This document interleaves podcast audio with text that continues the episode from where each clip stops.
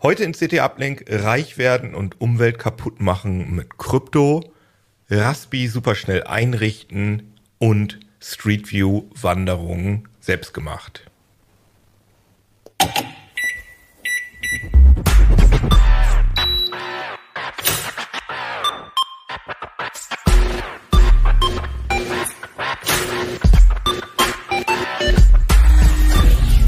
CT Uplink. Jo, herzlich willkommen hier bei CT Uplink. Schön, dass ihr eingeschaltet habt. Ganz kurz bevor es losgeht, erstmal ein Wort von unserem Sponsor. Die neue Farbe der Stille. Be quiet.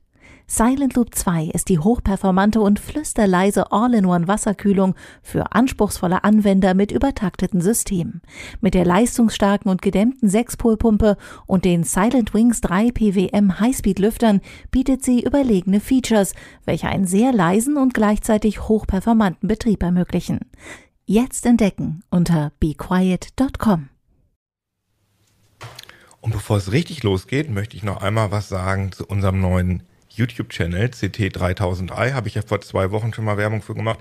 Jetzt, wenn dieses Video und dieser Podcast online ist, dann äh, ist auch bei uns im Channel das erste Video online. Wir haben uns ein Handy auf Wish bestellt.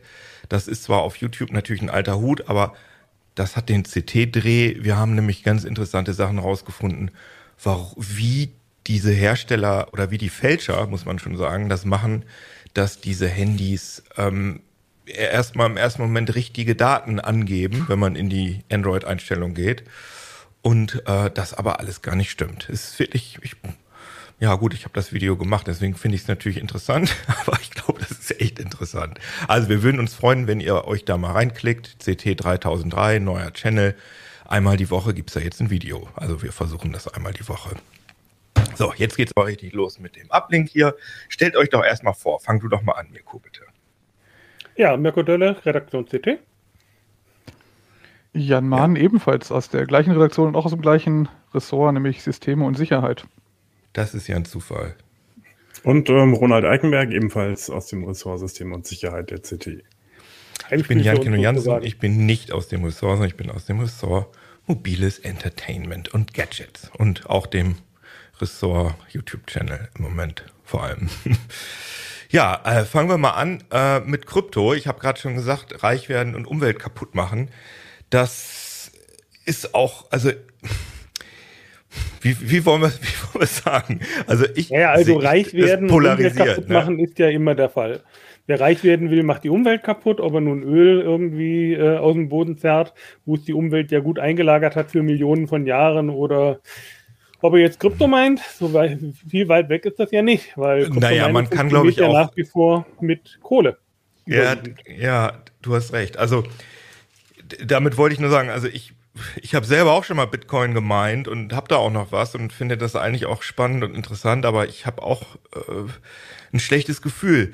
Mirko, ähm, gibt es da denn nicht in Zukunft Möglichkeiten, mit Krypto zu arbeiten, ohne so einen krassen CO2-Abdruck zu haben? Naja, die Möglichkeit gibt es schon lange, in Anführungszeichen. Äh, es wird nur nicht genutzt. Wir haben ja Proof of Work bei äh, Bitcoin. Das heißt, ich muss äh, Rechenleistung zur Verfügung stellen, damit die Kryptowährung abgesichert wird und damit eben ähm, dann die neuen Kryptowährungen auch gemeint werden, also neue Bitcoins entstehen und bestehende Transaktionen verarbeitet werden. Es Gibt aber auch durchaus andere äh, Kryptowährungen, die mit einem Proof of Stake arbeiten ähm, oder zum Beispiel mit einem Proof of Storage. Ähm, Gibt ja auch einige, wo man zum Beispiel Festplattenkapazität zur Verfügung stellen muss wo man dann nicht irgendwelche Werte, irgendwelche Hash-Werte errechnet, sondern wo man diese Hash-Werte eben nachschlägt in einer Datenbank und wo man dafür eben dann nicht viel Rechenleistung braucht, um einen Hash-Wert konkret zu berechnen, sondern eben viel Storage, um den Hash-Wert ablesen zu können. Aber die ganzen die ganzen äh, äh, Kryptowährungen, die im Moment äh, relevant sind, also die großen, also Bitcoin, Ethereum und wegen Elon Musk vielleicht auch gerade Dogecoin, äh, sag ich mal, das ist alles Proof of Work, oder? Das ist also alles. Das ist alles Proof of Work. Das heißt, dort rechnen überall ähm, irgendwelche Prozessoren, Grafikkarten, was auch immer, ähm, Hashwerte aus und dementsprechend verbraucht das dann, je nachdem, wie viel eben daran teilnehmen, mehr oder weniger viel Strom. Und gibt es denn schon eine, sagen wir mal, ernstzunehmende Kryptowährung, die ähm, mit äh, Proof of Stake oder Proof of Storage arbeitet? Aktuell nicht. Ethereum hat das vor, in Zukunft irgendwann mal zu tun. Wann das soweit ist, schauen wir mal. Ähm, Im Moment arbeiten die aber alle noch mit Proof of Work. Ähm, Proof of Stake eben hat eben auch Nachteile, weil da muss man sich dann überlegen, wie kann man verhindern, dass ein Einzelner zu viel Stake hat und damit die Kryptowährung wieder bestimmt. Denn das ganze Mining ist ja nicht dazu da, unbedingt die neue Kryptowährung zu berechnen, also neue äh, Coins zu erzeugen. Das ist in der Regel nur ein Nebeneffekt, sondern der eigentliche ähm, Nutzen des Minings ist ja, Transaktionen zu äh, verarbeiten und diese abzusichern, so dass diese Transaktionen nie wieder gefälscht werden können. Und dazu muss man etwas finden, wie man eben verhindert, dass ein Angreifer diese Transaktionen nachberechnet und zwar gefälscht nachberechnet, so dass es keinem auffällt. Hm. Bei Bitcoin ja, sieht das so aus, dass man eben den, die Transaktionen zu einem Block verarbeitet und dann einen Hash berechnen muss, der unter einem gewissen Schwellwert liegt. Und je mehr Leute an den äh, Mining teilnehmen, desto niedriger wird die Schwelle. Nein, falsch, desto höher wird die Schwelle, desto niedriger wird ähm, der erlaubte Rahmen für diesen Hashwert, den man berechnen muss. Desto höher wird auch die sogenannte Difficulty, das ist die, der Fachbegriff äh, für diese Schwelle, für diese, äh, die ähm, gemeistert werden muss von den Minern, um eben einen Transaktionsblock zu erstellen. Und die Fälschungssicherheit mhm. liegt darin, dass es niemanden gibt auf der Welt, der ähm, in schnellerer Zeit als das Bitcoin-Netzwerk neue Blöcke erzeugen, kann und Transaktionen verarbeiten kann, die zum Beispiel gegenläufig zu dem sind, was in der Blockchain aktuell steht. Ja, sehr schön, dass du das, hast du jetzt mal ganz kurz das Prinzip erklärt, wo andere Leute äh, sehr viel länger für brauchen. Das ist sehr schön. Ähm, aber jetzt mal ganz konkret. Ähm, ihr habt da ja eine, eine Titelgeschichte drüber gemacht, über, über Krypto. Und ich würde mal sagen, der Grund ist wahrscheinlich, dass, äh, ja, dass die Kurse gerade oder dass die Kurse in der letzten Zeit ziemlich stark angestiegen sind. Ne? Oder gab es da einen ja, anderen regelrecht Aufhänger explodiert? Ne? Ähm, ja. Die haben sich ja je nach Kryptowährung äh, ver, äh, hundertfach, vertausendfacht, äh, die Währungskurse. Insofern, ähm, das ist halt im Moment so wieder der Krypto-Hype. Das sieht man dann auch an den ähm, Rechenleistungen, die dann ins Netzwerk gesteckt werden. Wenn der Bitcoin einen hohen Kurs hat, dann gehen viele äh, Bitcoin-Miner an den Start, weil es möchte ja jeder gerne die 6,25 Bitcoins für einen neuen Block kriegen. 6,25 ähm, Bitcoins, wenn der Bitcoin bei 50.000 Euro liegt, dann reden wir mal eben über 300.000 Euro, die da so ein Bitcoin-Block wert ist. Da kann man eine ganze Menge Strom und ähm, Rechner für bezahlen. Hm, ja, Insofern ist es dann halt immer dann attraktiv und dementsprechend explodiert auch dann immer die Mining-Leistung, die äh, Hash-Rate oder die Hash-Leistung des gesamten Bitcoin-Netzwerkes, wenn, wenn der Bitcoin-Kurs in den Himmel geht.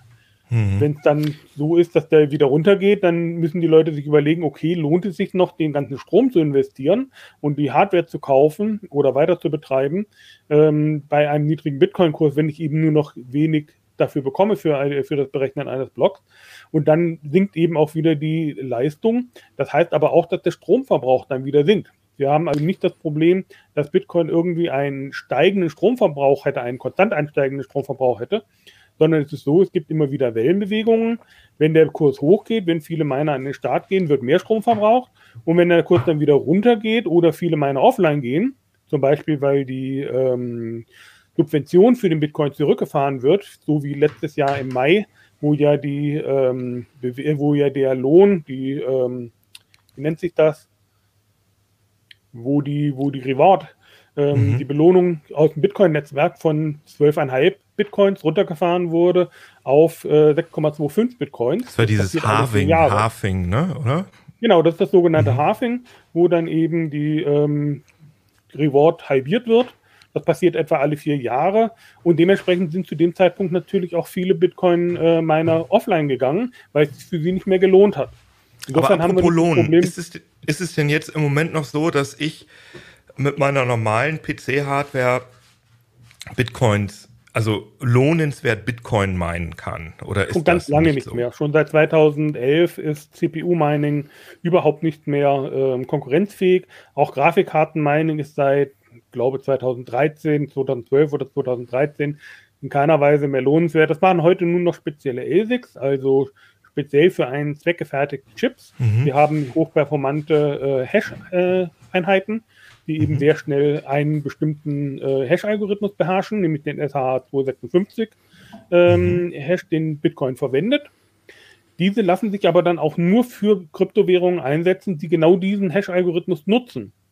Ja, das heißt, klar. auch ein Bitcoin-Miner kann keine Ether meinen und umgedreht, ein Ether-Miner ist unheimlich schlecht darin, Bitcoins zu meinen. Aber Ether wird meines, oder frage ich dich, du weißt es besser, also Ether wird aber nicht auf ASICs, sondern auf Grafikkarten noch gemeint. Ähm, überwiegend derzeit wird es noch, werden es noch Grafikkarten sein. Der Trend ist aber auch da ähm, in Richtung ASIC-Miner. Ähm, Bitmain ist der wichtigste Hersteller von Kryptominern, ist Mhm. auch in China ähm, beheimatet. Und die Mhm. haben immer wieder neue Kryptominer vorgestellt, ASIC-Miner vorgestellt, auch für solche Kryptowährungen, die eigentlich genau darauf ausgelegt wurden, nicht mit ASIC gemeint werden zu Ah, können. interessant. In dem Aha. Fall zum Beispiel äh, Ether, dafür haben sie auch einen neuen Miner vorgestellt. Ether verbraucht relativ viel Speicher und äh, das braucht Bitcoin nicht, deswegen haben sich die ASICs-Hersteller oder Bitmain insbesondere bei den Bitcoin-Minern eben darauf zurückgezogen, sehr viele Hash-Einheiten zur Verfügung zu stellen, aber sehr wenig RAM, weil den braucht einfach, den braucht man für Bitcoin einfach nicht. Und für Ethereum braucht man sehr viel RAM, deswegen benutzt man auch sehr gerne Grafikkarten dafür. Und vor allem die neuen Spielegrafikkarten der 3000er Familie, zum Beispiel von Nvidia, die Mhm. ganz kurz äh, hoch im Kurs bei den Bitcoin-Minern, mit viel Speicher dabei, können die richtig gut solche äh, Kryptowährungen wie zum Beispiel Ethereum meinen. Und die Leute, die keine Spiele kriegen, die kriegen keine Karten. Die Äh, kriegen die, die Leute, die nur Spiele spielen wollen, die können keine Karten auf dem Markt kaufen. Ne? Das ist ja im Die, Moment die immer kriegen noch die das Problem. gebrauchten Karten. Das ist auch Teil des ähm, Geschäfts der Miner. Wenn Mhm. dann die ähm, Grafikkarten, wenn neuere Grafikkarten erscheinen, die noch mehr Performance bieten, die noch mehr Mhm. Leistung für das Watt Strom bieten, weil das ist die interessante Größe. Strom ist dort der Kostentreiber bei den äh, ganzen Minern. Ähm, Mhm. Das ist der Hauptkostenanteil neben der Hardware-Investition. Und wenn eine Mhm. neue Grafikkartenfamilie kommt, dann werden halt die alten Grafikkarten, die jetzt, sagen wir mal, ein halbes Jahr schon gelaufen sind, als äh, im Mining-Betrieb, werden dann verkauft, gebraucht an die ganzen äh, Gamer. Das ist zum einen für die Gamer eine durchaus gute Möglichkeit, an günstige Grafikkarten ranzukommen. Hat aber natürlich den Nachteil, dass die Miner die ganzen äh, schnellen Grafikkarten vom Markt wegkaufen, im Mhm. Prinzip bevor sie überhaupt auf den Markt kommen, ähm, sodass man dann eben als äh, Gamer richtige Schwierigkeiten hat, an aktuelle Grafikkarten ranzukommen. Und Nvidia Nvidia hat das ja auch schon Genau. ähm, genutzt und äh, will ja jetzt zum zweiten Mal eine Bremse in die, ich glaube, das ist die 3060 gewesen oder 3080 einbauen, ähm, sodass der Treiber verhindert, dass man die Karte für Bitcoin Mining, äh, für, für äh, Ethereum Mining Mhm. einsetzen kann oder auch für andere Kryptowährungen. Der soll also erkennen, wenn dort nicht gespielt wird, sondern wenn dort eben Kryptowährungen gerechnet werden und soll dann künstlich die Leistung drosseln. Ob das Erfolg haben wird, bei dem ersten Versuch haben sie das Problem gehabt, dass es schon einen Beta-Treiber gab ohne die Bremse, der dann natürlich sofort die Runde gemacht hat, sodass die Bremse hinfällig war. Achso, das müssen die sozusagen schon direkt bei Release. Also es darf keinen öffentlich zugänglichen Treiber geben, in dem diese Genau. Bremse noch nicht aktiv ist. Ah, ich verstehe. Weil wenn es einen solchen Treiber irgendwo gibt, den äh, Miner, Klar. ist es völlig egal, ob der er irgendeinen. Renderfehler oder so enthält, das interessiert Ja. sie nicht, weil es hängt eh nie ein Monitor dran. Die Ja. wollen nur, dass die GPU benutzbar ist. Und sobald die GPU benutzbar ist und einen Treiber gibt, der die GPU nutzbar macht und der das äh, Compute-Interface freigibt quasi, ähm, sind die Miner happy und sind auch mit einem uralten Treiber völlig zufrieden. Während die äh, Gamer das natürlich nicht sind, weil die dann eben die ganzen Grafikfehler haben. Insofern äh, hilft es dem Grafikkartenhersteller überhaupt nicht, nachträglich irgendwo eine Bremse zu aktivieren. Und das war beim ersten Versuch von Nvidia, das bei der 3060 oder 3080 in den Griff zu kriegen, das Problem, dass eben dieser Beta-Treiber schon draußen war. Jetzt Mhm. machen sie mit der nächsten äh, GPU-Generation den nächsten Anlauf dazu. Die Frage ist halt, ähm, das ist ja jetzt keine komplett neue GPU, sondern nur eine Fortführung. Wie lange wird es dauern, bis irgendein findiger äh, Hacker den alten Treiber so modifiziert, dass er vielleicht Mhm. auch mit den neuen Grafikkarten dann klarkommt? Ähm, weil, wie gesagt, das ganze Rendering und so weiter interessiert die ähm, Miner nicht. Die brauchen eigentlich nur das Computerinterface zur äh, GPU, weil darüber lassen sie dann die ganzen Berechnungen laufen. ah, Also ja, die, Geschichte, okay. die Geschichte der Kopierschütze zeigte eigentlich, dass es sehr wahrscheinlich ist, dass das umgangen wird. Also es hat ja noch nie Genau, jemand das Hase-Igel-Spiel hat der Hase noch nie gewonnen. Kann das nicht auch sein, dass das einfach nur irgendwie auch ein bisschen äh, primär ein Statement von Nvidia ist, um den Leuten zu zeigen, hey, wir tun ja, wir versuchen ja schon was zu tun, damit ihr Gamer eure Grafikkarten kriegt. Ich meine, eigentlich sollte, könnte Nvidia das ja auch egal sein, ob jetzt das ein Gamer ist, der die Grafikkarte kauft oder ein Miner, oder? Oder sehe Nein? Nvidia hat natürlich das Problem, dass die speziell für Mining und für Rechenzentren ähm, so, ja, stimmt. G- äh, GPUs anbieten, Grafikkarten anbieten, Mhm. die eben nicht zum Spielen gedacht sind, die, sondern eben äh, für Rechenzentren gedacht sind als Rechenbooster, äh, ähm, ähm, die eben nur über das Computerinterface benutzt werden. Die sind natürlich entsprechend teuer und Nvidia möchte die natürlich auch gerne an den Mann bringen. Für die ähm, Miner ist das aber ein Problem, weil diese Grafikkarten können sie dann nicht nach, ich sag mal, sechs Monaten ähm, über Ebay an den äh, Gamer verkaufen, sondern diese äh, Grafikkarten können sie dann nur an andere Miner verkaufen, die natürlich auch lieber die neueste Generation haben wollen, beziehungsweise, ich sag mal, alle sechs Monate einfach ein ähm, Rollieren machen, neue Grafikkarten kaufen, damit sie keine Probleme mit irgendwelchen Defekte haben und vor allem, weil sie die gebrauchten Grafikkarten bisher eben recht gut an die Gamer absetzen können. Weil Ja, wenn es okay. die Grafikkarten neu quasi gar nicht zu kaufen gibt, dann stürzen sich natürlich alle auf die gebrauchten, die haben entsprechend hohe Preise und dementsprechend können dann die Miner sehr viel ihrer Investitionskosten dadurch wieder einspielen. Wenn das Okay. jetzt geändert wird und Nvidia ähm, die Miner dazu zwingt, reine Mine-Grafikkarten zu kaufen, funktioniert das Geschäftsmodell für die Miner so in dieser Form nicht.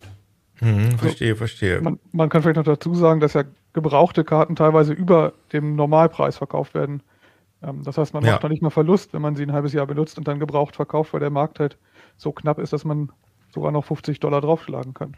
Ja, aber das ist jetzt wahrscheinlich, hat auch mit Corona zu tun wahrscheinlich, ne? Oder? Es ist wahrscheinlich nicht, wird nicht immer so sein, dass der Markt so. Also das war schon ist. bei den ähm, Familien der, bei der 10er Familie so, bei der GTX Mhm. äh, 1070, 1080, war das schon ein Problem, dass die 1080 relativ knapp am Markt war, weil eben die Miner sehr viel davon weggekauft haben. Ja, interessant, okay. Aber jetzt nochmal, wenn man gar nicht meinen will, sondern wenn man einfach nur sich vom Hype äh, ja, mit, äh, mitschleifen lässt und sagt, ach, jetzt will ich auch mal so einen ollen, so ein, so ein, so ein Krypto-Ding kaufen. Wo, also das höre ich auch mal in meinem Bekanntenkreis, dann sagen Leute, ach, ich will jetzt auch mal so ein Ether oder so kaufen oder ein Bitcoin oder einen ganzen wahrscheinlich im Moment nicht, sondern eher ein, ein Zehntel oder so. Ähm, gibt es da ja, ich meine, du hast wahrscheinlich jetzt auch nicht so eine ganz konkrete Empfehlung für irgendeinen Ort, wo man, ähm, wo man Bitcoins kaufen kann. In Deutschland ist das relativ einfach, weil in Deutschland gibt es nicht viele Quellen, wo man Bitcoins kaufen kann. Ähm, das ist im Wesentlichen bitcoin.de. Das funktioniert äh, quasi als, ähm, ja, ich sag mal, kleinen eBay für Bitcoin. Dort Mhm. kann man, ähm, können Privatleute ihre Bitcoins zum Verkauf stellen und ähm, bitcoin.de sorgt dann quasi für die Kaufabwicklung. Das heißt, das sorgt dafür, dass der Käufer das Geld bezahlt, per Überweisung dann auch direkt an den Verkäufer und dass der ähm, Käufer dann eben vom Verkäufer auch die Bitcoins bekommt, dass es diese Bitcoins auch gibt, Mhm. ähm, weil die müssen dann zuvor bei bitcoin.de hinterlegt werden. Aber als ich das das letzte Mal, ja, sorry. Mhm. Die Zweite zweite Möglichkeit? Möglichkeit ist Bitwala ähm, und in Österreich Bitpanda. Die sind auch Mhm. äh, lizenziert für den, für den ähm, Verkauf von den Bitcoins. Es gibt noch andere Quellen. Ähm, es gibt noch Local Bitcoin. Das sind dann allerdings in Corona-Zeiten aus der Mode gekommen, weil das private Treffen sind. Das sind Mhm. Da treffen sich dann Leute quasi vor Ort und tauschen dann ihre Paper Wallets zum Beispiel auf, sodass Ach. man da dann für eine Zehner äh, eben einfach ein paar Bitcoins auf Papier kaufen kann, die man dann Aha. nachher am Rechner eingibt und schon hat man das äh, Geld. Aber durch Corona ist das natürlich jetzt deutlich schwieriger geworden. Ja, ja, klar. Aber sowieso, also bitcoin.de, als ich das letzte Mal ausprobiert habe, das war schon zumindest langwierig, weil äh, man musste erst irgendeine Banküberweisung machen und so weiter und so fort. Und das hat, also eigentlich wäre es ja natürlich am komfortabelsten, wenn ich, keine Ahnung, über PayPal oder mit Kreditkarte oder so ähm, Bitcoin direkt kaufen könnte, weil es geht ja auch ein bisschen darum, die, die, die Kursschwankungen auszunutzen. Da und wenn das ist dann Bitwala im Moment die schnellste Lösung. Man kann Mhm. bei bitcoin.de das Ganze beschleunigen, indem man bei der Fidao Bank, äh, bei der Fidao Bank ein Mhm. Konto eröffnet. Dann wird das quasi ähm, verknüpft mit dem bitcoin.de Konto und dann äh, hat man die Bitcoin-Transaktionen mehr oder minder in Echtzeit ähm, Mhm. mit wenigen Minuten ähm, Verzug, ist aber auch eben auf diese eine Bank beschränkt. Ähm, Mhm. Ansonsten Bitwala äh, ist noch ein Angebot. Ich glaube, die Börse Stuttgart steckt hinter der äh, Bank. Dort kann Mhm. man dann auch auf sein Girokonto, äh, von seinem Girokonto direkt Bitcoins kaufen und kann die auch in ein eigenes Wallet ähm, überweisen. Und auch wichtig, andere Kryptowährungen oder nur Bitcoin? ähm, bei Bitwala meine ich aktuell nur Bitcoin, äh, habe ich Mhm. aber nicht gecheckt. Kann sein, dass die im Moment auch noch andere Kryptowährungen anbieten. Bitcoin Aber wenn man dann erstmal Bitcoin hat, dann kann man die, glaube ich, relativ leicht dann in andere ähm, Genau, die kann man, reich, äh, kann man leicht über andere Kryptobörsen, an, äh, über andere Kryptobörsen in äh, andere Kryptowährungen umwechseln. Das ist relativ einfach. Ähm, Also wäre das- würdest Weg du das im Moment- Quasi, Ja, würdest du es Äh, auch Geld- empfehlen, wenn man ein paar Ethers kaufen will, dass man das so macht, dass man dann ähm, erst ähm, Bitcoin, also das Geld, was man für das man eigentlich Ether kaufen will, Bitcoin kauft und das dann in Ether umwandelt oder gibt es das auch kann man so machen, man kann aber bei bitcoin.de auch Ether kaufen. Also bitcoin.de Ah, ist ja. nicht auf Bitcoin beschränkt, sondern Mhm. die handeln auch mit sehr vielen anderen Kryptowährungen. Insofern kann man das einfach dort direkt kaufen. Ist aber durchaus ein gängiger Weg, dass man ähm, Kryptowährungen, die jetzt nicht so häufig gehandelt sind, Dogecoin zum Beispiel, ist ein bisschen schwieriger zu kriegen, dass Mhm. man die eben gegen Bitcoins handelt. Das ist ein relativ übliches Verfahren. Und, und wo macht man das? Zum Da kann man Beispiel? sich beliebige internationale Kryptobörsen raussuchen. Kraken zum Beispiel oder äh, Binance äh, Mhm. sind da typische Anlaufstellen. Ähm, das, die gibt es im Prinzip wie Sand am Meer. Das eigentliche Schwierige ist, seine Euros vom Girokonto eben in Bitcoins umzuwandeln oder eben bei PayPal Bitcoins zu kaufen, ähm, Mhm. weil gerade auch die Kreditkartenfirmen sind noch nicht so grün mit den Kryptowährungen, gerade Hintergrund Geldwäsche. Deswegen ist äh, häufiger schwierig ist, vom Kreditkartenkonto Bitcoins zu kaufen Ah, oder andere verstehe. Kryptowährungen zu kaufen. Aber Coinbase zum Beispiel bietet das doch, glaube ich, an. Da, der, also, als ich das letzte Mal Coinbase geguckt ist auch habe, ein amerikanischer Anbieter, wo man Kryptowährungen kaufen, verkaufen kann. Da kann man auch äh, direkt ein Kundenkonto eröffnen und dort Geld hin transferieren. Das Mhm. Problem ist nur, ausländische Anbieter, ähm, wenn da irgendetwas schief geht, mhm. ähm, muss ich dann in Amerika klagen. Ähm, da wünsche ich viel Erfolg dabei, insbesondere bei den Rechtsanwalt und Gerichtskosten. Verstehe, verstehe. Cool, das ist, äh, das hilft ja, glaube ich, schon mal weiter. Ähm, aber eine letzte Frage noch, Mirko. Du als Experte, was empfiehlst du denn, wo man das Zeug dann lagert? Also man kann ja jetzt beispielsweise das, es gibt ja Leute, die lagern das dann äh, da, wo sie die Bitcoins gekauft haben. Ich weiß nicht, geht wahrscheinlich auch bei Bitwalla oder so. Also bei, bei Kraken geht das auf jeden Fall, dass du da dann das Zeug liegen Das lässt. geht eigentlich überall. Ähm, du kannst halt äh, eine, äh, ja, dir eine Wallet-Software installieren, sowas wie Exodus oder so. Du kannst dir eine Paper-Wallet machen, du kannst dir so, eine, so einen USB-Stick kaufen. Was empfiehlst du? grundsätzlich immer Bitcoin selber aufbewahren und auch andere Kryptowährungen. Niemals die Kryptowährungen bei der Börse belassen, weil, naja, ähm, wo viel ist, wird auch viel geholt. Sprich, die ganzen Angreifer gehen natürlich auf die Kryptobörsen. Und ähm, wir hatten in der Vergangenheit so viele Einbrüche bei Kryptobörsen, wo dann das Geld abhanden gekommen ist. Unter anderem äh, der letzte Fall, größere Fall war in äh, Italien, Alsbit. War auch so eine Kryptobörse, wo man verschiedene Kryptowährungen ineinander konvertieren und auch, auf, äh, auch aufbewahren konnte. Mhm. Ähm, da wurde dann mal eben eingebrochen und dann wurde mal eben ein Großteil des äh, Firmenkapitals abgezogen. Und da hat man es dann ganz einfach so gemacht, naja, ähm, unsere Kunden haben 80% ihrer Bitcoins verloren, also ziehen wir jetzt den Kunden, die Bitcoins hatten, 80% ihres Vermögens ab. ähm, Ja, das ist wir schlecht. selber können nichts für den Einbruch, insofern wir zahlen nichts und lassen wir das mal schön unsere Kunden bezahlen. Anschließend hat dann die Kryptobörse auch nicht gemacht. Dementsprechend konnte man auch wenig Einspruch dagegen erheben, beziehungsweise hatte eben auch keinen Erfolg, da irgendwas noch ein Geld dann nachträglich zu kriegen. Deswegen immer selber aufbewahren, deswegen auch die Empfehlung zu bitcoin.de und Bitwala, weil bei beiden Anbietern kann ich die Kryptowährungen direkt nach dem Kauf auf mein eigenes Wallet transferieren, weil es sich dort um echte Wallets handelt. Anders als zum Beispiel PayPal. PayPal bietet ja auch an, zumindest in den USA schon, dass man ähm, Mhm. mit seinen PayPal-Guthaben Bitcoins kauft. Diese Bitcoins lassen sich allerdings nicht transferieren. Ich kann sie weder wem Was? anders schicken, Aha. noch kann ich sie an mein eigenes Bitcoin-Wallet äh, überweisen oder Bitcoins, die ich habe, bei PayPal einzahlen und mir dann zum Beispiel Geld dafür geben lassen. Das ist ein komplett geschlossenes System. Ich kann Aha. einfach nur Euros gegen beziehungsweise US-Dollar gegen Bitcoin tauschen und später wieder Bitcoin gegen US-Dollar und das auch nur bei PayPal. Zu den mhm. Konditionen von PayPal, mit den Gebühren von PayPal, zu den Kursen von PayPal. Das ist nichts anderes als Währungsspekulation und ähm, davor ist dringend zu warnen. Ja, ja, ja. Gibt es irgendwie ein kon äh, konkretes Wallet, was du empfiehlst? Ähm, für Bitcoin ist das, ähm, man sollte immer die Standard-Wallets für die jeweilige Kryptowährung nehmen. Bei Bitcoin Aha. ist das Bitcoin Core und Electrum, äh, das sind die größten. Bei ähm, Ethereum ist es äh, Mutux, glaube ich. Müsste ich nachgucken, habe ich mhm. gerade den Namen nicht. Mhm. Äh, steht aber im Artikel in äh, CD, ist, mhm. Äh, ist das Wallet Kein aufgeführt. Problem. Ist im Prinzip ein Browser-Wallet, funktioniert als Plugin in Firefox bzw. Chrome und erlaubt mir dann meine äh, Ether selber aufzubewahren. Okay, cool. Ja, fein. Sehr interessant, Mirko. Aber Überleitung verkneife ich mir mal, da fällt mir nämlich gerade ein. Ähm, wir reden jetzt noch mal über ähm, eines meiner Lieblingsthemen, nämlich Raspis. Ich habe äh, für den YouTube-Channel ähm, bereiten wir gerade schon einige Videos vor, habe ich mich in letzter Zeit total viel mit äh, Raspberry Pis äh, beschäftigt. Und der erste Schritt, den man da immer macht, ist immer, man nimmt die Micro-SD-Karte und schmeißt da irgendein System drauf. Und äh, du hast da was, ja, du hast da was ähm, in CT reingeschrieben, wie man das alles viel einfacher machen kann. Erzähl doch mal. Ja, ich habe einen Artikel geschrieben, wie man den Raspi super schnell einrichtet. So Einrichtungsartikel hatten wir schon relativ viele. Wahrscheinlich hat auch jeder der Anwesenden so einen schon mal geschrieben, wenn ich das richtig sehe.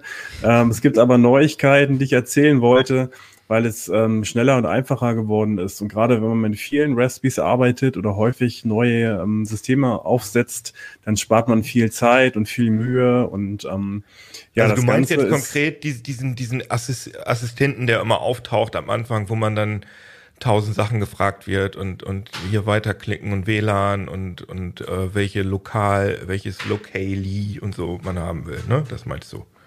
Genau, das sind so ein paar grundlegende Einrichtungsschritte, die man immer durchführt. Je nachdem, ähm, wie man den jetzt nutzt, ob man äh, Maus, Tastatur und äh, Monitor angeschlossen hat, dann kann man sich da durchklickern nach dem ersten Start ähm, oder ob man da jetzt im SSH drauf zugreift. Ähm, ein. Schritt ist zum Beispiel ähm, die Tastaturbelegung natürlich, weil man sonst ähm, schon beim Eintippen des Passworts Probleme bekommt. Das berühmte QWERTY-Problem. Ähm, mhm. Also das, das Ganze ist voreingestellt, die US-Tastenbelegung, ähm, ne? dass das Z das Y ist und umgekehrt. Genau, und ähm, wenn wir mal ganz vorne anfangen, also man schreibt ja das Image auf, auf eine SD-Karte und ähm, da hat sich im Prinzip der Raspberry äh, Pi Imager durchgesetzt. Das ist ein offizielles Tool, das ist so, so ein Open Source Ding, wo man einfach eine, ja, ein Image auswählen kann, entweder Raspberry Pi OS oder auch Sachen für Spiele-Emulation oder 3D-Drucker, da kann man ganz viel auswählen und dann wählt man die SD-Karte aus und dann schreibt man es drauf. Das ist mhm. ziemlich easy. Ähm, und da gibt es seit ein paar Wochen was Neues und das ist richtig cool, wenn man ähm, eine Tastenkombination eintippt. Und zwar ist das Steuerung Shift X, kann man eine Reihe von Voreinstellungen vornehmen. Und das, In ähm, dem Raspberry Pi Imager quasi. Also man, man startet den Imager und dann kann man ja, hast du ja gerade schon gesagt, kann man sein, äh, die Distri auswählen, also zum Beispiel RetroPie oder Ras Raspberry Pi OS. Und da drückt man dann diese Tastenkombination. Genau, das ist bevor man, verlinkt. Bevor man auf, die, auf den Datenträger schreibt. Genau, also es geht zu jeder mhm. Zeit und sinnigerweise macht man das, bevor man schreibt. Äh, und das ist tatsächlich nirgendwo verlinkt aktuell. Also man muss tatsächlich diese Tastenkombination drücken, um da reinzukommen. Und äh, wie das aussieht. Genau, wie so wie der Konami-Code, nur ein bisschen ja. einfacher. Ähm, und äh, wir haben ein kleines Video dazu. Wenn Johannes das gerade mal abfahren kann, das Band, dann sehen wir das auch. Also für die Leute, die uns nur zuhören, man sieht jetzt hier den Raspberry Pi Imager, in dem Ronald jetzt gerade das Raspberry Pi OS auswählt und jetzt den Mikro, den Kartenleser und jetzt drückt er, ah, jetzt drückt er die Taste und jetzt kommt da ein erweiterte Option, poppt da auf und da kann er zum Beispiel ja, Overscan deaktivieren, das Passwort angeben, Wi-Fi einrichten. Ja, das ist cool. Und das äh, sind ja, sorry. Noch, ganz kurz zu dem, was man da sieht. Also das sind so die wichtigsten Sachen, die man immer einstellt. Ähm, man kann den Benutzernamen ändern, man kann das vorgegebene Standardpasswort ändern, sollte man in jedem Fall tun. Ähm, bis hin auch zu den WLAN-Einstellungen. Und das ist richtig nett gelöst, weil das Tool ähm, die WLAN-Konfiguration des Systems ausliest, auf dem das Tool läuft. Das heißt, das war jetzt ah. ein Windows-Rechner, dann ist da mein SSID und das Passwort drin und ähm, wenn ich das dann alles eingestellt habe, ich kann da beliebig viele Karten mit beschreiben, ist der Raspberry halt sofort startklar. Also ich, ich schließe den an Strom an, SSH geht auf, äh, WLAN ist verbunden und ich kann mich direkt äh, übers Netz einloggen oder eben natürlich über Maustastatur, je nachdem, wie ich das Ding halt benutzen will. Und der Einrichtungsassistent, der geht dann gar nicht erst auf, oder was? Den kann man überspringen. Ah ja, der, okay. Der kommt ja in der Regel, ich glaube, nach einer gewissen Wartezeit, wenn man nichts macht. Ähm, den kann man mhm. überspringen. Ähm, der ist ja in dem Fall auch überflüssig, weil man ja eh schon alles eingestellt hat. Das Einzige, ja. was der noch macht, ist eben nach Updates zu gucken. Und das kann man aber auch über, über die Shell ganz schnell mit zwei Befehlen, die dann auch im Artikel stehen. Du musst das nicht beantworten, aber willst du uns mal sagen, wie du das rausgefunden hast? Oder ist das irgendwie ein offenes Geheimnis? Das ist ähm, im Prinzip kein Geheimnis. Also die haben das im Blog, ähm, also die Raspberry so. Pi Foundation hat es im, im, Blog veröffentlicht. Ähm, mhm.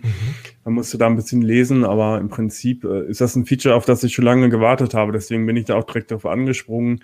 Ähm, wir hatten im vergangenen Jahr für ein Projekt ähm, was ähnliches gebastelt, wo dann auch die WLAN-Konfiguration reingeschossen wurde. Ähm, mhm. Deswegen war ich da direkt im Thema. Ähm, ein paar Sachen gingen halt vorher auch schon. Also zum Beispiel eben die WLAN-Konfiguration kann man drauf auf die Boot-Partition schreiben als Textdatei oder auch ähm, eben SSH aktivieren über eine leere Datei namens SSH. Ähm, mhm. Aber mit, mit, diesem Tool geht jetzt halt noch viel mehr. Und im Artikel steht auch genau drin, wie, wie das umgesetzt wurde, weil das auch ziemlich interessant ist.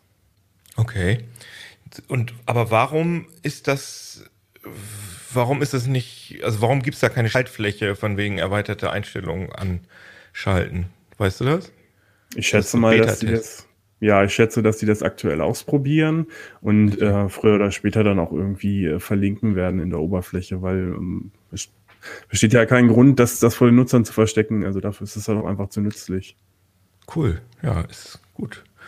Was, ähm, vielleicht, weil wir hier ja das Vergnügen haben, dass wir hier alle so äh, Raspi-Freaks äh, sind, darf ich euch mal fragen, was sind, was eure aktuellen Lieblings-Raspi-Projekte sind? Also meins ist äh, natürlich RetroPie.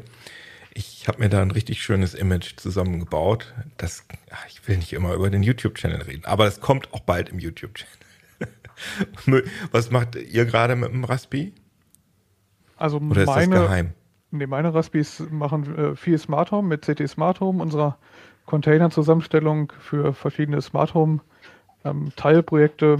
Das Ganze basiert dann im Kern auf MQTT und Node-RED und darüber steuert der Raspi das Licht und die Heizung und liest Dinge aus und ähm, macht äh, verschiedene Dinge hier an und aus und äh, liest Sensordaten aus und so.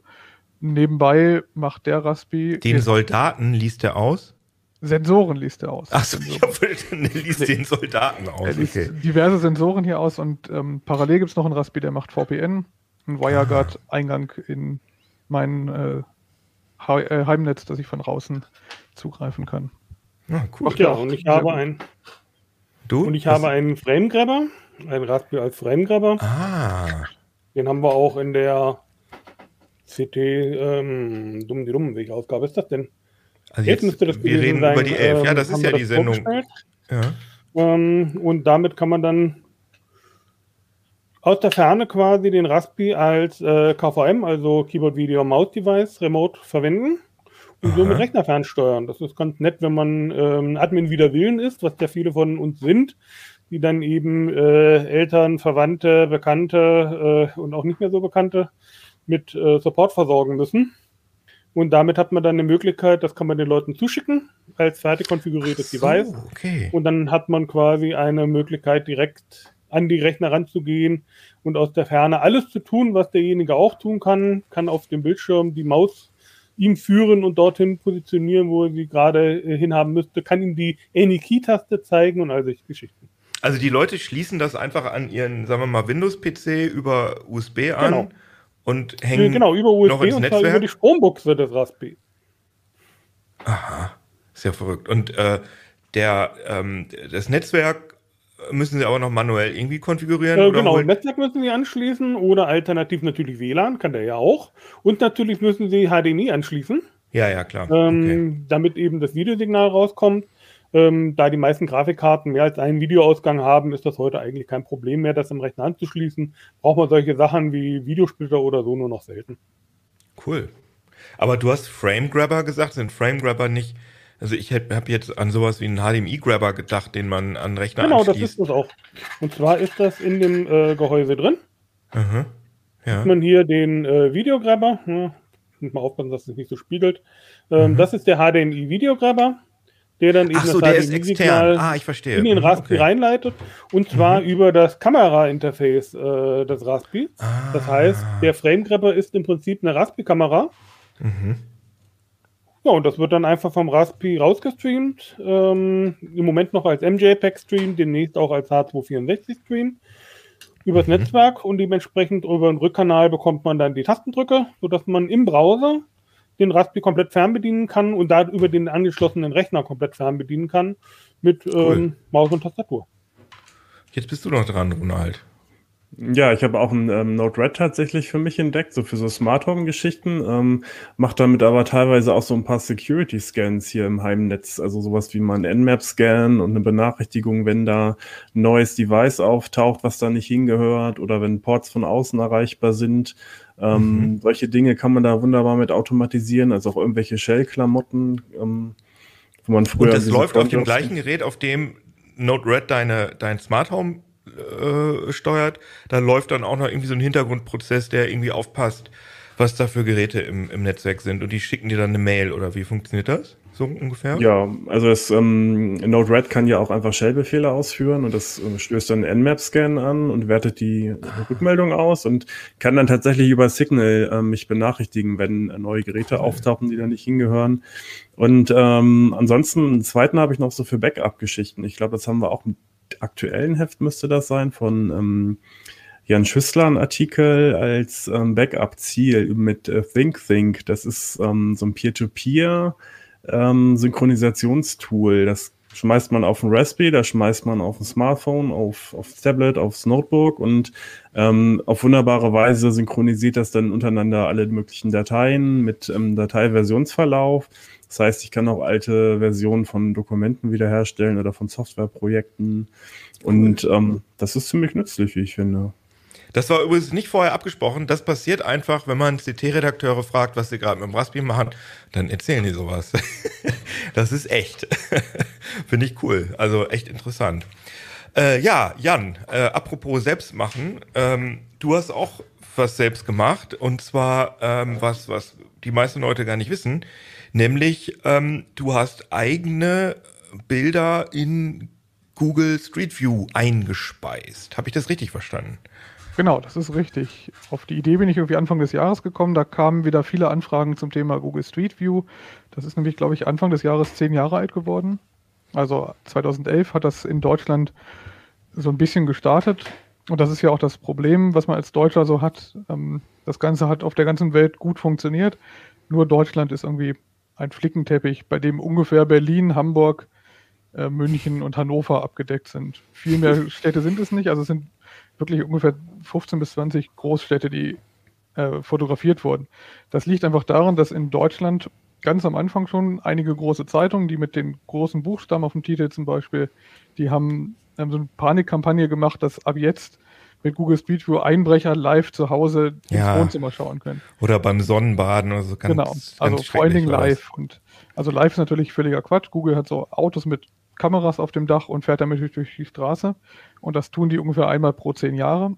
Ähm, das heißt, also haben die hier, also in anderen Ländern also in Deutschland haben sie es einmal gemacht und einmal und nie wieder, wie du gesagt hast. Ähm, genau, also übrigens, übrigens, wenn man auf den Hannoveraner Lutherkirchenplatz in der Hannover Nordstadt guckt, da sieht man mich äh, beim in einem Café sitzen mit meiner Freundin.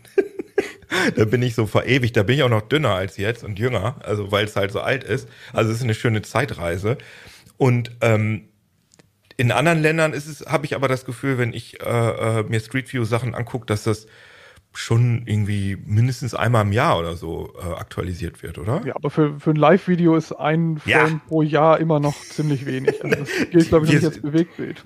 Du, ich glaube, das verstehen wir auch. Ich hoffe, das verstehen auch alle, die uns hier hören und sehen, wie Street View. In Deutschland war irgendwie die, die, Reaktion darauf, dass ganz viele Leute dieses Formular ausgefüllt haben und ihr Haus verpixeln ja. haben, weil sie sich plötzlich eingeredet haben, dass Hauswände datenschutzrelevant sind. Obwohl alles, was auch der, also das haben Leute und wahrscheinlich gibt es auch wieder Leserzuschriften, die sagen, ja, meine Hausfassade ist datenschutzrelevant, aber ich vertrete irgendwie die Position, was man von draußen von der Straße aus sehen kann, das muss auch jeder sehen dürfen, weil da kann jeder ja. vorbeigehen. Es ist eigentlich öffentlich. Also, hat Google dann ja, aber gesagt, die Dicht war doch erhöht von den Autos. Das war ja, ja gerade nicht die Straßenweg, sondern die haben ja in der Höhe von, ich glaube, 2,50 Meter oder so ähm, gefilmt. Das wiederum lässt ja reguläre Sichtblenden außer Kraft und außerdem auch die Architekten haben ein Urheberrecht an ihren Fassaden. Ich genau. wollte gerade sagen, es gibt natürlich auch viele CT-Redakteure und Redakteurinnen, die ihre Hausfassaden verpixeln lassen wollen. Das ist jetzt nur unsere Meinung, meine dass wir das irgendwie, Fall, ja. genau, meine auch, dass ich das äh, irgendwie albern finde, aber natürlich äh, sind wir da, äh, ja, gibt's da, ähm, ja, Meinungsvielfalt. Also, also man kann das ruhig doof finden. Ja, das Urheberrecht von Architekten ist auch so ein Thema, da müsste ich mir jetzt auch aufregen, wenn ich das jetzt aushole.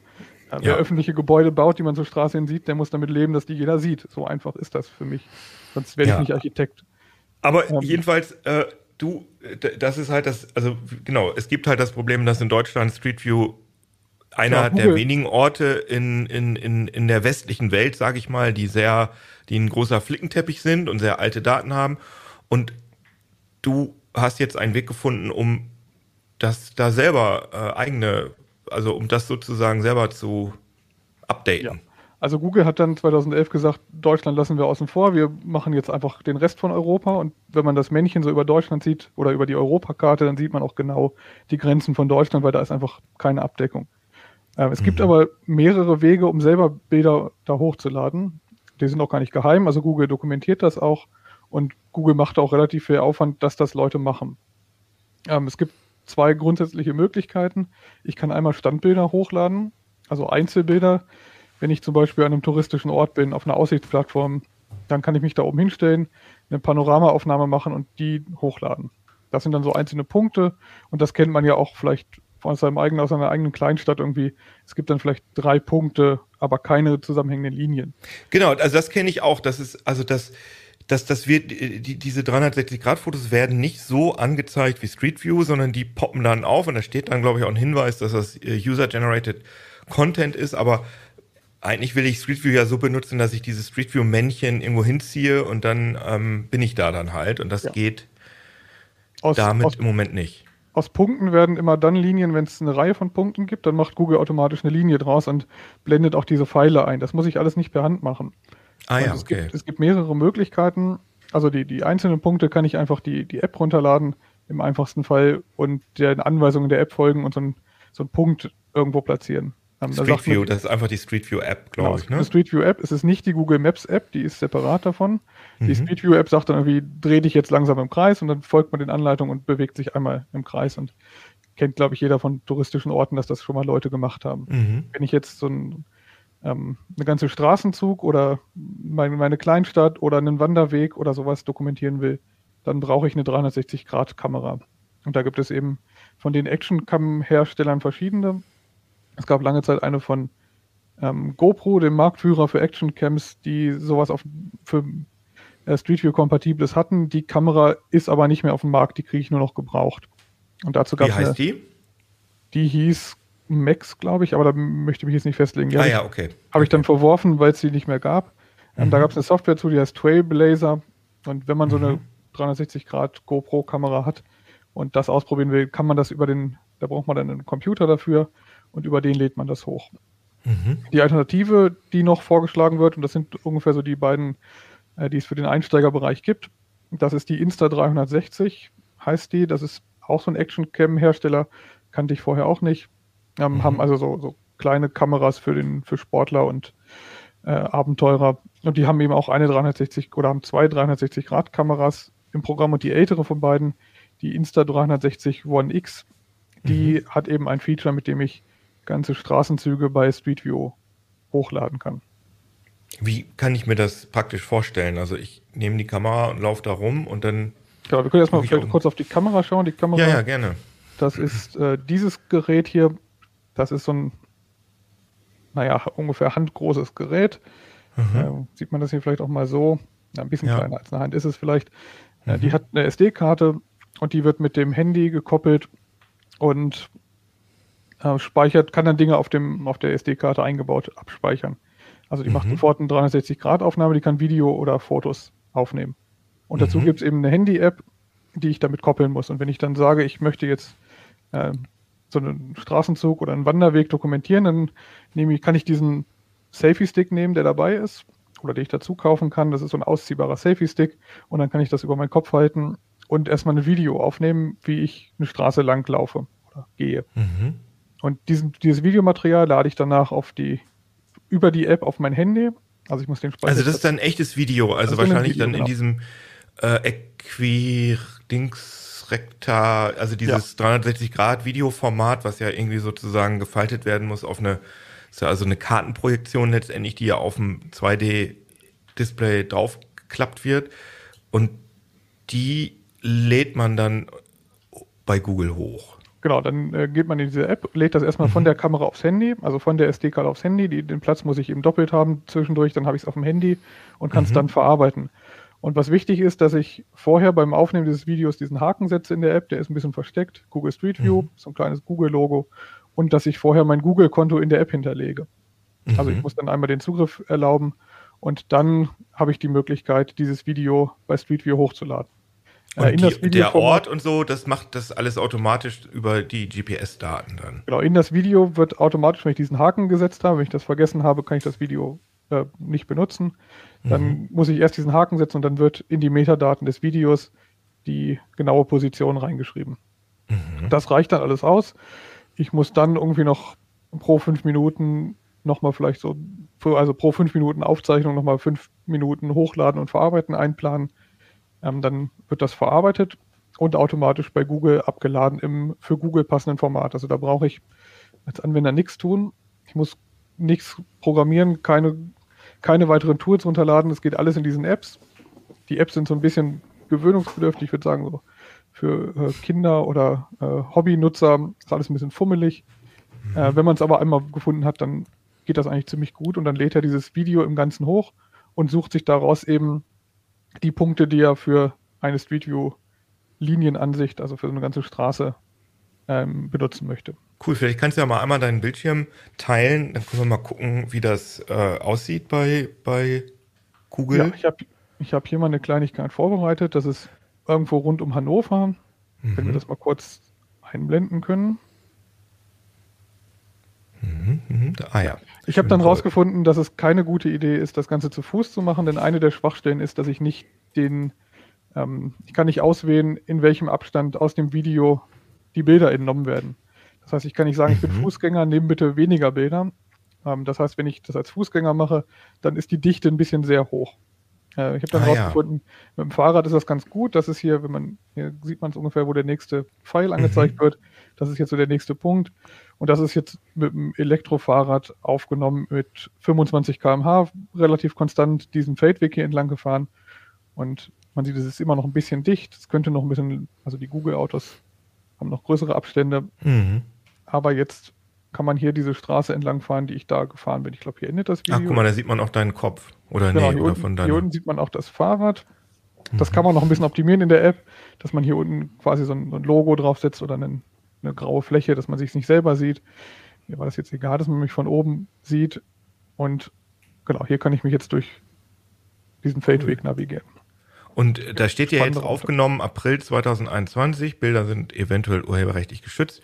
Und dass das also äh, JAM steht da oben, das bist du ja wahrscheinlich. Das ist mein, das ist genau, das ist mein, mein Test-Account hier für, für Google gewesen.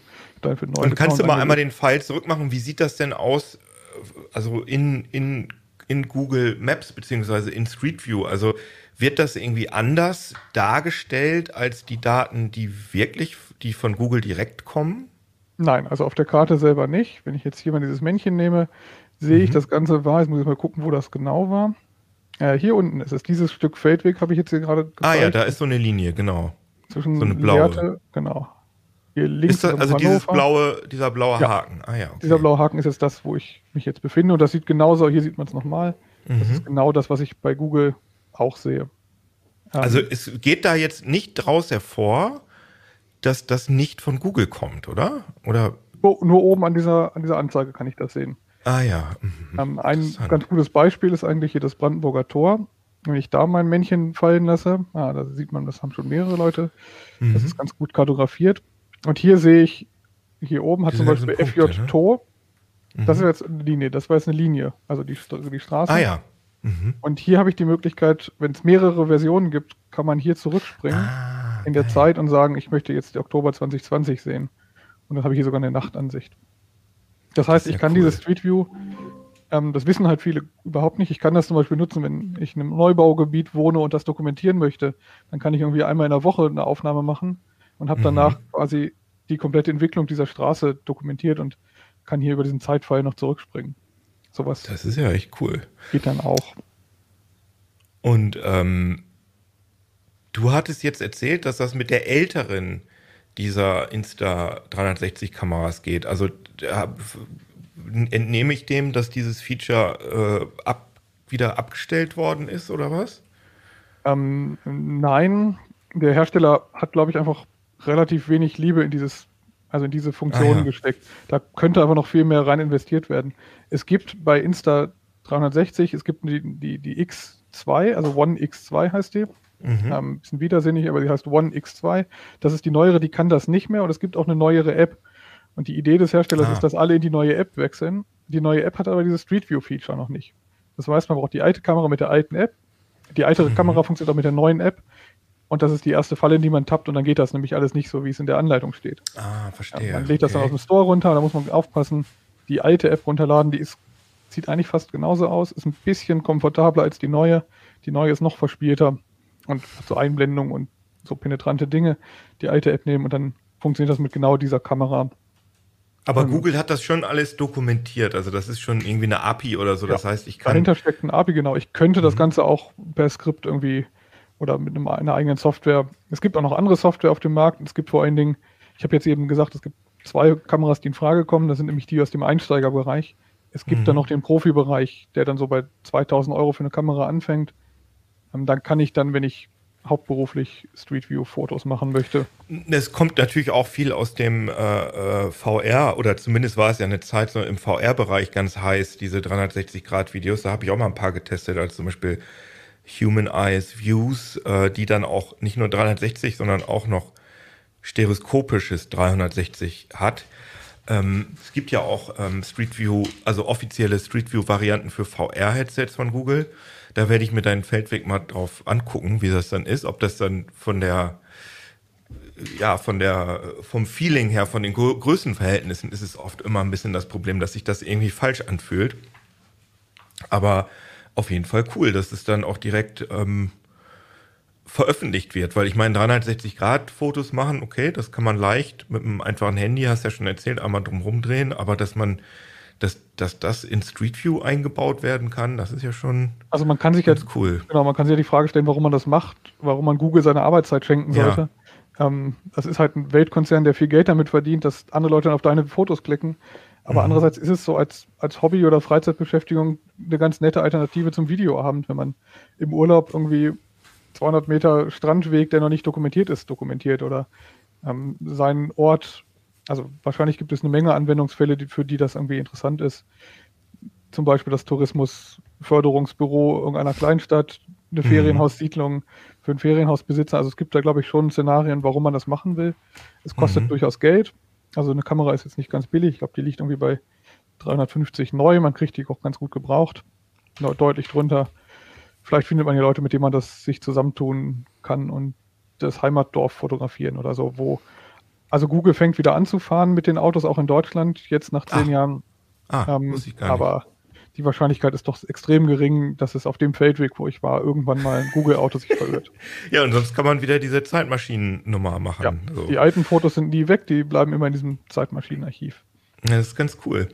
Ähm, aber ähm, weißt du, also du, klar ist das irgendwie problematisch, das so einem großen Konzern zur Verfügung zu stellen, aber soweit ich weiß, gibt es ja kein, es gibt ja kein Open, äh, äh Open Street Maps Street View sozusagen, oder? Doch, es gibt so ein Projekt, das basiert halt auf den Open Street Maps Karten. Es gibt so ein mhm. Projekt, ich glaube, ich komme jetzt nicht auf den Namen, aber ich habe es ausprobiert und es ist, da mangelt es doch durchaus noch ein bisschen mhm. äh, Liebe und ein bisschen äh, Ressourcen. Die Server, die dahinter laufen, sind halt nicht die von Google. Mhm. Ähm, das heißt, das Laden einer solchen Ansicht dauert. So durchspringen wie bei Google, dass man auf diesen Pfeil klickt und zum nächsten springt, ist einfach nicht möglich. Ich habe es mir angeschaut und geguckt, ob das noch eine Alternative wäre, das da hochzuladen für die, die Google die Daten nicht schenken möchten. Aber es macht mhm. einfach ja, wirklich keinen Spaß. Naja, vor allem auch äh, natürlich auch ein Problem, dass die, die App, für die du erwähnt hast, oder die Apps, die das, die Street View unterstützen, die werden sehr wahrscheinlich das nicht unterstützen. Das heißt, das muss man alles händisch machen. Aber ähm, eigentlich wäre es natürlich schön, wenn, wenn OpenStreet, also wenn es sozusagen eine, eine offene Alternative gäbe zu Google Street View. Aber ich will nicht ausschließen, also glaub, dass es sowas noch, noch kommt und sich etabliert. Genau, also denke ich auch. Ich glaube sowieso, dass dieses Thema Vermessung, genauere Vermessung der Welt, auch in 3D, fernab von, von, von einer Straßenansicht, von einer Kartenansicht, das wird sowieso ein Riesenthema sein. Also gerade äh, wenn es um Augmented Reality und so es geht. Es schadet ja auch nichts, wenn man heute schon mit diesen äh, Bildern Google bestückt. Man behält ja das Urheberrecht an den Bildern. Das heißt, sollte es irgendwann ein Open Street View geben, ähm, kann man die Bilder ja dann auch denen zur Verfügung stellen. Man hätte dann sogar schon einen netten Grundstock müsste dann nicht gerade erst wieder von vorne anfangen. Stimmt, stimmt, stimmt. Das ist, äh, da hast du ein wahres Wort gesprochen. Andererseits ja, als, äh, als, Argument, warum ja. man das machen sollte, vielleicht noch, wenn man seine Urlaubsfotos sonst immer zu Hause backupen muss. Ronny sagt ja gerade schon, er hat ein Backup-Raspi. Ich sammle zum Beispiel gar keine Fotos und wenn sie bei Google liegen, an dieser Stelle, dann werden die da auch nie wieder verschwinden. Da kann ich eigentlich sicher sein. Da brauche ich mich nicht ums Backup kümmern. Das wird Google schon für die nächsten tausend Jahre irgendwie sicherstellen, glaube ich. Internet, ja. Internet do your thing. Ja, genau. Ähm, bevor ich jetzt nochmal äh, ein bisschen äh, Feedback von Hörerinnen und Hörern und Zuguckerinnen und Zuguckern vorlese, nochmal ein Wort von unserem Sponsor. Die neue Farbe der Stille. Be quiet. Silent Loop 2 ist die hochperformante und flüsterleise All-in-One Wasserkühlung für anspruchsvolle Anwender mit übertakteten Systemen. Mit der leistungsstarken und gedämmten Sechspolpumpe und den Silent Wings 3 PWM Highspeed Lüftern bietet sie überlegene Features, welche einen sehr leisen und gleichzeitig hochperformanten Betrieb ermöglichen. Jetzt entdecken unter bequiet.com. Jo. Und äh, wir haben ganz viele Mails bekommen zu der Linux-Folge, die wir äh, letzte Woche gemacht haben, die ich übrigens auch sehr interessant und gelungen fand. Also wenn euch das interessiert, wie das eigentlich bei Linux funktioniert mit dem Kernel, also ob man da jetzt Linus Torvald direkt eine Nachricht schreiben muss, wenn man irgendwie im Kernel was ändern will, guckt oder hört euch das an, das ist sehr interessant. Und äh, wir haben ganz viele Mails bekommen und zum Beispiel hier, hallo liebe CTler, ich möchte euch gerne mein Lob zu der gelungenen Folge aussprechen. Nicht nur thematisch hat es mich, der seit 15 Jahren begeisterter Linux-Nutzer, nicht Entwickler ist, angesprochen. Vor allem ist es euch aber sehr gut gelungen, eine dynamische Unterhaltung aufzubauen, wodurch die circa eine Stunde mit Informationen und spannenden Erzählungen einfach sehr rund wirkte. Von Philipp kam die Mail, da haben wir uns natürlich sehr drüber gefreut und es kamen ganz viele Lob-Mails. Und ähm, ja, also wie gesagt, schickt uns auch zu dieser Folge gerne Mails an uplink.ct.de. Äh, abonniert den Channel auf YouTube und vielleicht auch den neuen Channel CT3003. Habe ich heute noch gar nicht erwähnt, ne? Oder? Oder habe ich, hab ich noch gar nicht? Ich habe es, glaube ich, überhört. und äh, auf jeden Fall vielen Dank für euch drei, dass ihr da wart. Das war sehr interessant. Und äh, dann würde ich sagen, ich wünsche euch allen ein schönes Wochenende und bis zum nächsten Mal. Tschüss. Tschüss. Tschüss. Was war das denn mit der Hand, Mirko? Wo kam die denn her?